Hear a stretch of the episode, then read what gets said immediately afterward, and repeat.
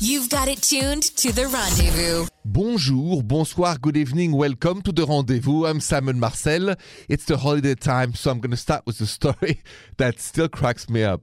So I got a guy friend of mine uh, who uh, works actually in a different station, different town, called me last night wondering what to give to his lovely wife who just had a baby. True story. So I said, What do you think she would like? And then he said, Wait a minute, I would like to give her a much bigger microwave because she can cook quicker for all of us. I said, Are you serious? I said, That's that's a gift for you, not for her. So I said to him, I said, Listen, when it comes to holidays, you want to make your partner happy. It's not just a practicality, it's how it's going to make her smile and happy. And a microwave is not, I'm sure, on the first list since you already have one. So he said that that is a good idea. I'm going to think about it more and let you know. Anyway, if you have any question about holiday presents or any questions about your relationships, just call me now 855 905 8255. 855 905 8255. You have a question? Call me now. Bonjour Maggie. Bonjour, Simon. Bonjour Maggie. Qu'est-ce qui se passe? What is going on? Well, I'm getting married in June, Congrats. and I'm kind of having a problem in terms of what dress I should get because my mom has one opinion, I have another opinion, my fiance has an opinion, you know, and not sure what to do. What What do you mean? What's your opinion and what's everybody else's opinion about this dress? Well, I really like those, like the silk sheath, you know, that just kind of, it's very, it, let's say it, leaves not a lot to the imagination because it really just hugs your body, you Mhm. know, and Mhm. I like that, and that's kind of what I want. But my mom thinks, you know, all her relatives are going to be there and everything, and she thinks it's too revealing, I think. My fiance, he seems like he's siding with my mom, kind of. I see. So, did he say something to you? Did he say, "Oh, this is too revealing, too risque"? What What exactly did he say about this dress? He says that he can see my mom's point. I see. Okay. Do you think this dress is in any way vulgar? Vulgar? No, I don't think it's vulgar. No. Then this is the answer. So it is your dress, your wedding, and it's one of the most important day of your life as a woman. Therefore, they can all kiss you derriere, and you should wear this dress proudly. Why the heck not? Yeah, that's what I think. Why the heck not? Exactly. Okay. So go for it and tell them this. That's the way it goes. You can tell them I called Simon. That's what he said. What the heck not? I mean, really, it just blows my mind that people would tell you what to do on your wedding day. It's not your mom's wedding day. It's not your family wedding day. It is your wedding day, Maggie. And that dress is a dress that symbolism the love for your husband and for the future for the rest of your life. So good luck to you. Congratulations and wear that dress proudly. Thank you, Simon. I You're will. mo- You're most welcome. Oh, I just got this good email. Somebody's wondering how to start a relationship. That's going to be good. And that's next. You're listening to The Rendezvous. When you can't call me, remember, you can send me an email right now at therendezvousshow.com. Trish, what's this new email about? This is a listener email from Elena that says, Bonjour, Simon. Bonjour, Alina. I'm a new fan of the show, and I was wondering if you could help me. I'm 21 years old, and I've never had a boyfriend or a girlfriend in my entire life. How do I get myself out there while I'm in college and working? Am I just too busy for a love life? How do other people manage to get with someone with such a busy life? Help. Alina, thanks for your email. Basically, so you're 21, you haven't started really any love life yet. I'm going to tell you how do you do to start meeting people and hopefully the spark of love. That's next. So I just got an email from Alina who says, I'm 21 and Simon, I haven't had any relationships with boys or girls. I'm in college. I'm very busy. And Alina wants to know, is that normal? And how can I, you know, start the relationship? How can I put myself out there? And how can people have the time when they're in college to do this? So, number one, Alina, it's totally okay and normal not to have had any relationships by 21. If you don't have this warm feeling for somebody else, it just means that you haven't met the right person yet. So that's cool. You don't have to worry. If you want to meet more people and start dating, there's all those online dating sites you can go to and then see if you have a good dialogue with somebody and then probably, you know, meet for coffee or something like that. And then finally, just remember this a little tip from me. To avoid regrets, you have to dare, but you have to follow your heart and only your heart, not the social pressure. And unless you feel your heart beat for somebody else, don't worry about it. Just take your time, follow your heart. You call that next on the rendezvous 855 905 8255. Thank you for listening to The Rendezvous. I'm Simon Marcel. Bonsoir. It's a call in show for you relationships. When you have a question, you call me 855 905 8255. And I've got Jill on the line. Bonjour, Jill. Bonjour, Simon. Bonjour, bonjour. You have a question for me.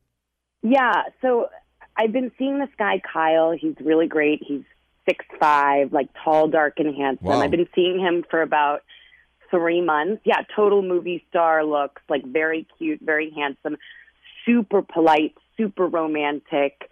Um, texts me every day for the past three months. And then suddenly this month, he's been getting less and less. And I kind of got the feeling that he's like ghosting me a little bit. And Mhm. I'm just a little bit confused because every time I like go on my social media or my Instagram or my Facebook stories, you know how you can post stories, Sure. he's always like the first one to have looked at it. That's what I'm coming to you about because I'm just kind of confused. Like, why would you ghost me but still look at all my social media platforms? That's a great question. Um, to the question of why he ghosted, I mean, he probably either you know uh, is not ready for more, either he has met somebody else, either he is commitment phobe. Uh, I, I can't answer for him honestly because I don't know him.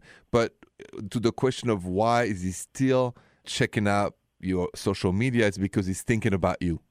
When a man or a woman checks your social media daily or as the first one every time you post, because they're checking on you all the time. Maybe this guy has some issues, maybe he's not ready for more.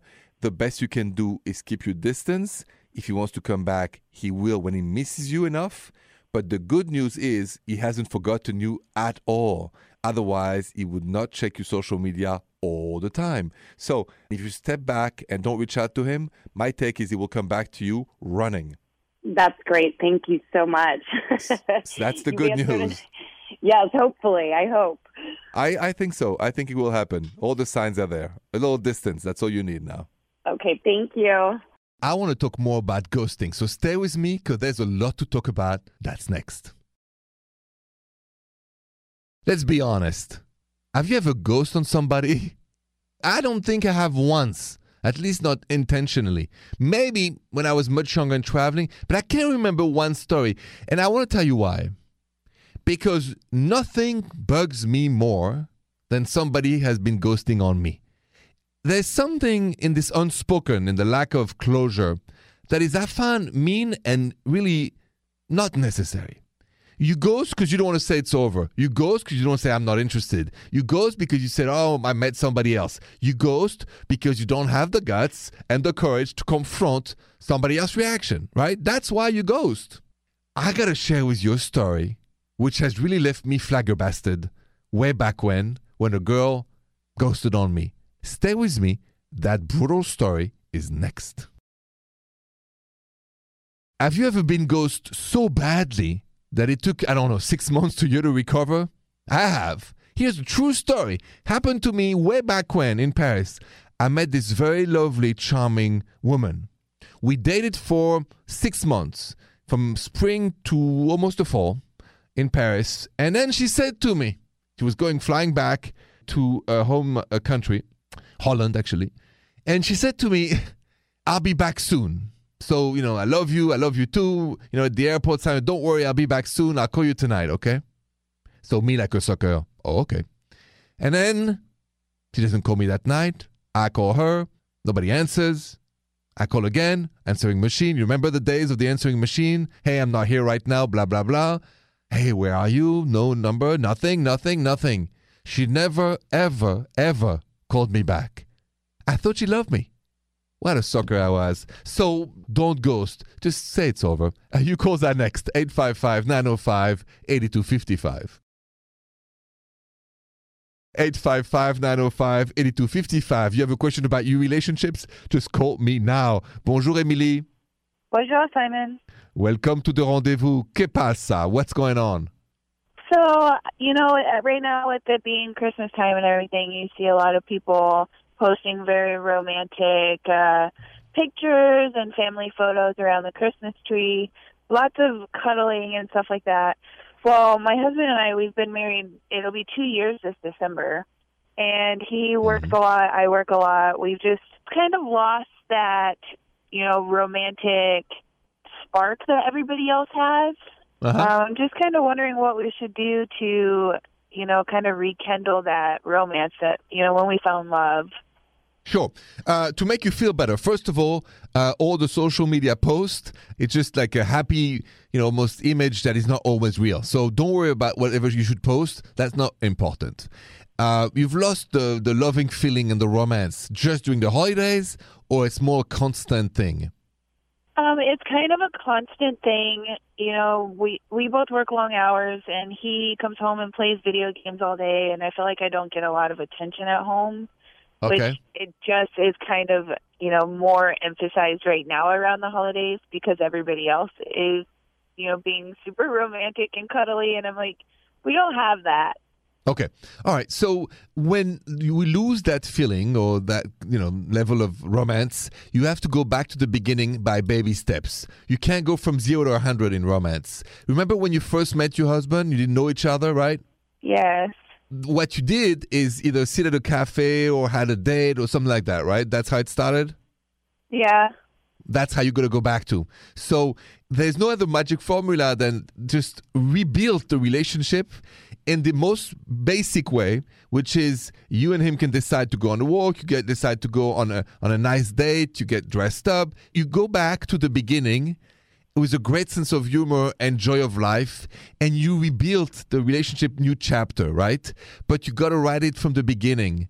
And so I would not worry about too much yet the cuddling and the ooh la la. I would be making sure that we communicate, we have fun. Maybe we go out, we go to a movie, we go to a park, we go to a concert, uh, you know, whatever you guys like to do.